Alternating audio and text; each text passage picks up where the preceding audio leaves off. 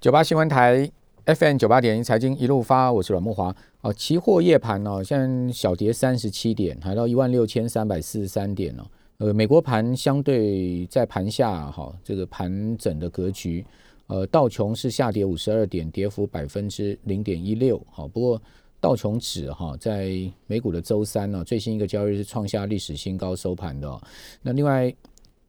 这个纳斯达克指数就跌比较多啊，现在是跌了八十八点哦，跌幅有百分之零点六哦。好，S M P 五百指数同样也是下跌啊，不过跌幅并没有那么大，百分之零点三的跌幅啊，下跌十二点。感觉这两天美国的科技股走势比较弱哈，因为比如美股周三哦，除了亚马逊的股价上涨以外哈，其他尖牙股大体上都收跌的。好，我们看到呃，纳斯达克指数是跌百分之零点六哈。呃，苹果是跌了百分之一点七六，巴菲特卖苹果，果然是对苹果股价是有杀伤力的哈。另外，脸书也跌百分之零点一五，哦，亚马逊涨一点二趴，谷歌涨百分之零点三八，微软呢是呃上涨百分之零点四四哈，所以这个主要以是苹果加股，主要是苹果跌的比较重了。哦，其他尖牙股表现倒还好，呃，另外巴菲特买进的股票就大涨哈。这个十三 F 的报告一公布啊，果然是威力无穷啊。这个 Verizon 股价大涨了五点二趴哦，Chevron 哦也是巴巴菲特买进的哈，涨了三趴哦。所以道琼在能源股的领涨情况推动之下哈，是创下了新高收盘了。那经济数据的部分哈，美国的零售销售的情况非常好啊，这个出现。年比增幅七点四趴的一个爆发性的一个成长情况哈，那月比增幅也高达五点三趴哦，本来预期是只有零点八趴的增幅啊，哦就是出现了五点三趴的月比增幅。那当然，最近大家关注就美国十年期国债殖利率跟三十年期国债殖率，就相对啊比较长天期的国债殖利率都大幅的冲高哦，像十年期国债殖率已经冲高到本波段最高接近到一点四了。那是不是真的会引发金融市场哦，尤其是风险性资产的卖压呢？哦，今天我们正好借由高盛的这个报告哈，高盛出了一个法人报告，它是八问八答的报告，主要就讨论利率跟股市的关系啊。哦，其中呃也讨论到就是说，到底什么点，什么样的一个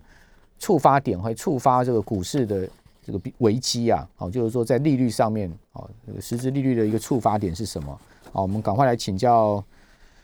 红利投信投资策略部的邓胜明副总经理，邓副总你好，主持人好，各位听众大家晚安。好，那这个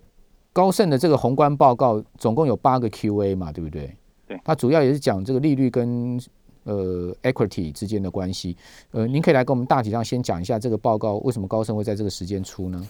我觉得主要就是因为你可以看，就是最近应该是这一阵子，美国十年期债券值利率涨。太快，就是说，一般大家估年底的时候，如果你十年债息冲到一点五到甚至两个 percent 也可以接受。但如果说几天内就喷到快到一点五，你看年底如果是高盛自己也是估年底一点五一样，可是最高这一波已经一点三以上。那如果说最重要是调整的速度，你年底的东西在不到一季的时间就攻上去，那就会有个 concern，就是你这个交易是是太。太集中，集中意思就是原本你看之前股价上涨，从去年三月份呃 COVID nineteen 之后，股价上涨其实并没有带动整体的债市的大抛售嘛。呃，十年债息没有喷的太厉害。那现在最近有点债市就坐不住。嗯。那其实他他讲了，当然他假设有一个原因就是有通膨预期有点被带起来，因为最近油也也起来了嘛。那还有就是，如果说经济真的是有机会。起来，或者是其他的一般物价水准被被被动起来的话，他担心这个东西会会带动，所以有必要做一个进一步的探讨。嗯，好，所以背景因素是最近呃，大家对通膨是有疑虑的，对不对？啊，就是尤其是你可以看到油价真的是最近是持续在走高，那德州的整个油井的停摆啊，也是造成这波油价在往上喷的原因嘛。哦，这个美国这次的暴风雪真的很严重了。哦，德州。整个是冻住了，啊，连德州都整个冻住了，哈，好，所以油价就往上的走高，因为德州是大产油区啊，大家都知道，哈，好，那它的第一个问题是什么呢？它因为第一个问题是说，哎，你这个呃，最近呃，利率对美国股票哈，利率上升，到底对美国股票有没有什么有没有什么影响？因为它它这个背景是说，因为像 Moderna 啦、Pfizer 这些，等于是它的一个疫苗等于出来之后，在去年十一月出来，你看这一波就从去年十一月，你疫苗陆陆续续问世，就呃整个来讲的话，股市大涨，那包含最近十年债息喷到，他报告是写到一点一五，其实我们知道稍早之前喷到一点三嘛，哈，那没有到一点一五这么高吧？呃，有十年债息啊，十年债息，十年债息最高是一点一点一点三三零三一，那现在又到了一点二几，那这样等于就是它短期时间喷了这么几十个倍，三四个基本点，从一趴喷上来的，对对对，整个就是涨涨起来速度太快，那他认为这个是因为十等于就是它的一个平衡通膨率跳起来了，哈，就是呃。平衡通膨率在去年十一月才一点六，现在喷到二点二，等于就是平衡通膨率其实涨得比那个十年债息还快。他觉得就是那个东西是其实最背后原因是这样在驱动。还有就是说你你利率喷起来的话，可能会呃大家会很很关注哦，相对来讲会越发关注，不是像那种成长股，而是像价值型股票或是那种或是那种景气循环的一个类股，大家会觉得会特别会去留意这个东西。还有就是他会。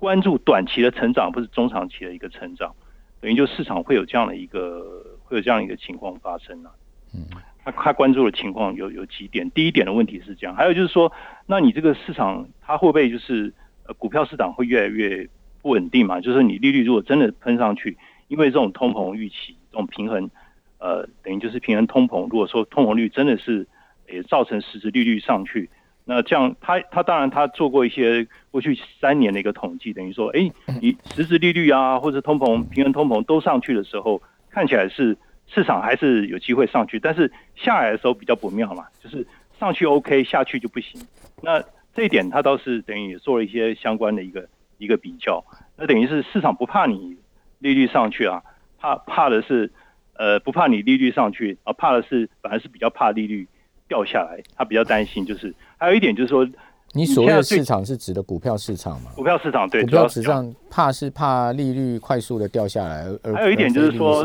对对对，还有就通膨预期上去，但同个时间你实质的直息再掉下去，实质的债息，像那个十年期的那个债息，实质债息其实是现在是不到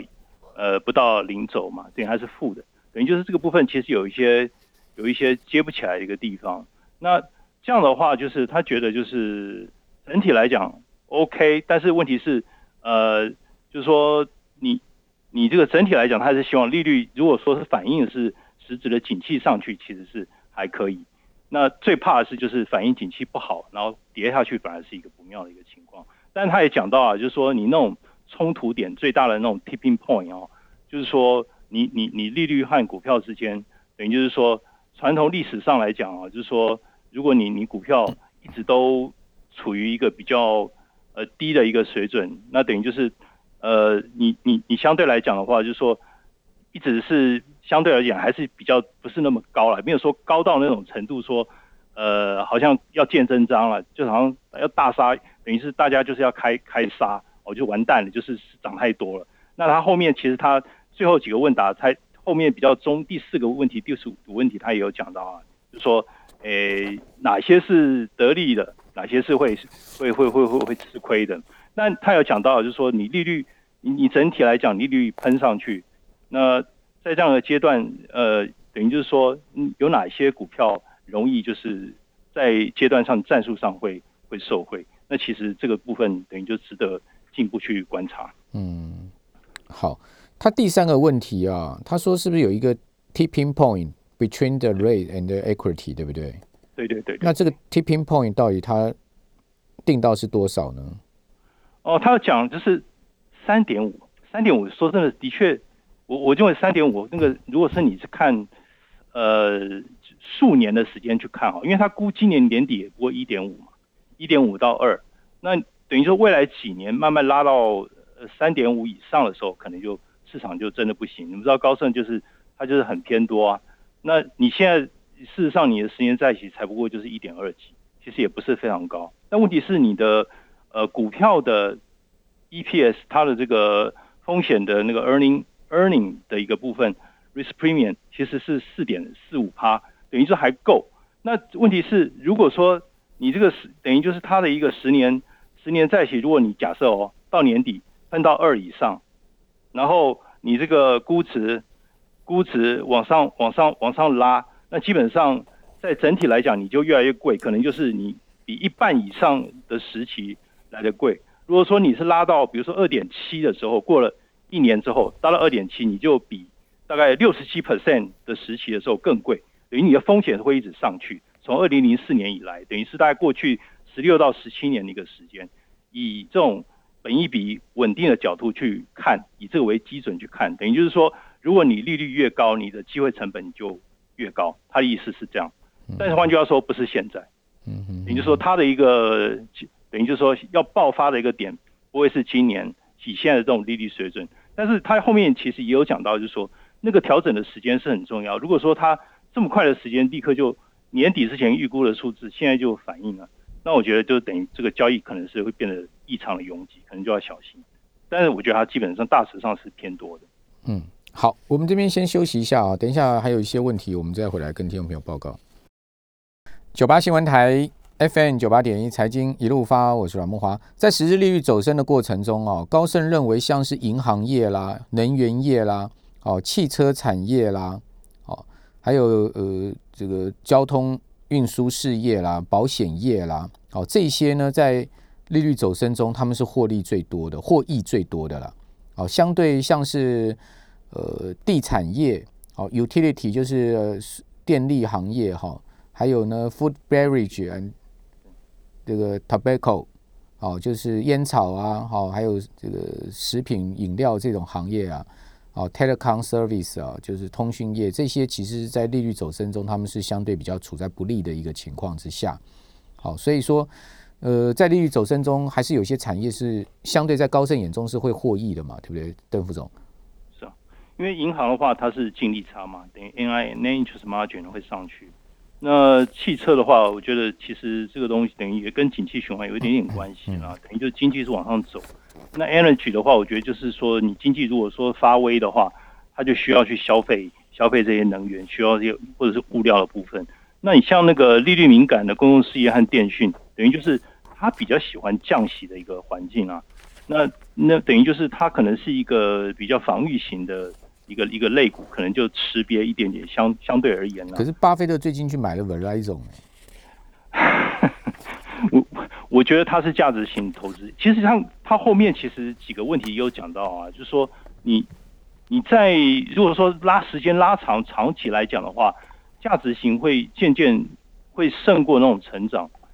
的过去是这样子啊，但是就是他也有讲的，就是说这不一定，就是说因为为什么呢？因为成长型的股票它是其实它是因为它像你看那个千牙股举例，千牙股它它强是因为它资产负债比较厉害，还有它短期。长期的一个成长性的获利强，而不是因为它的一个本益比的一个调整，并非如此啊。呃，所以他觉得这个利率对他的影响不是最直接，对成长股不是最直接的，但是利率对这种价值型的股票却是比较相对来讲要来的更重要、更吃重一些些。嗯，那就是它产业的一个特性，爆发力来自来自于一个是本一比调整，一个是获利的一个调整。他显然认为金牙股是因为获利调整带起来的。嗯，所以他那个背景有点不太一样。好，那他其他问题的话，您大致还再帮我们做一些解答吧，就做做一些说明。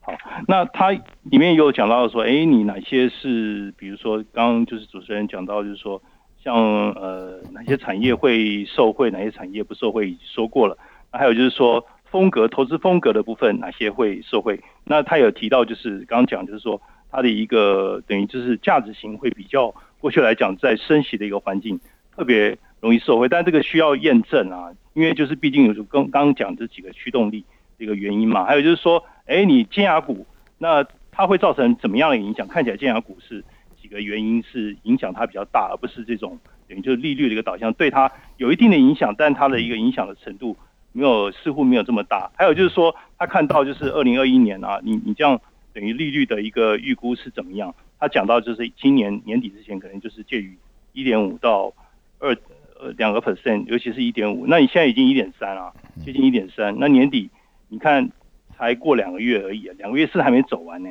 就这样。那他觉得今年不会是今年就立刻利率涨了那么多嘛？那最好是一个呈现一个就是区间的一个整理，可能是最好。利率一下冲上去，就像我刚刚前面讲，会让市场一下过早抛售债券，对不对？那市场呃过于拥挤在那个风险资产，特别股票上面，也不见得是一件好事嘛。还有就是说，二零一三年的那个等于就是呃 Q E 退场，那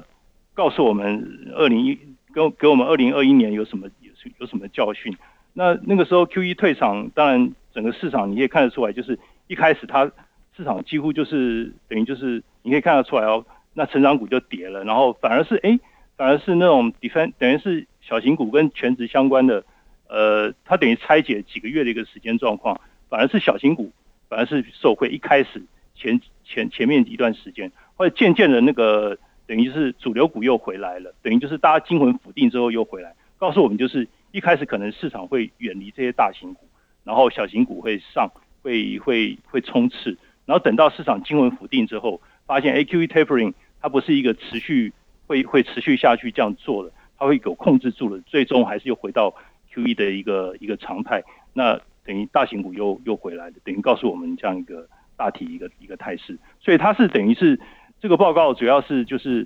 让我们知道说这个利率跟这个股市的之间一个关系，它做了很很复杂的一个回归，甚至一些呃相关性的一个一个比较啦，等于就是他希望能够找到找出未来一个一个方向。好，那现阶段你觉得？美股投资策略是什么呢？就是说要买什么样的股票，要避开什么样的股票，以及该做什么样的呃时呃周期的持有呢？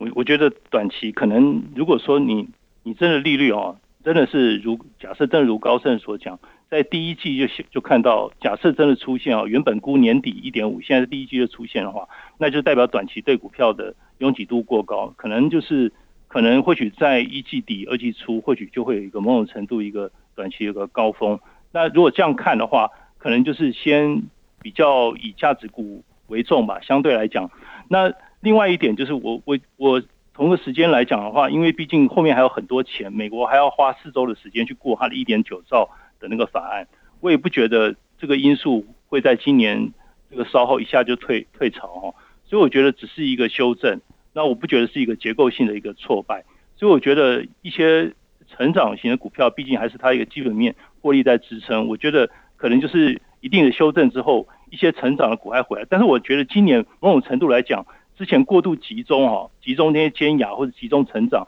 或许这个交易的形态和交易的广度可能会，我觉得就是不至于。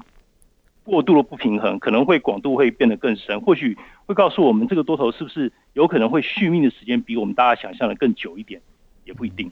好，巴菲特为什么要去卖掉六趴的苹果持股呢？我觉得他，因为他我刚刚前面讲，就是他等于就是担心他，他或许担心他的一个成长性，或者是他觉得以他的这个 value 的角度去看，他觉得还有其他更值得投资的一个标的。那他觉得就是其如果说其他的这个价值型股票有机会跟上一波，不一定完全跟得上。那这样的话，它的一个广度能够深度能增加，或许多头的一个续命的可能性会更高。终于轮到它开始价值型投资开始活跃，也未必啊。今年因为毕竟在去年这一整年的时间来看，就是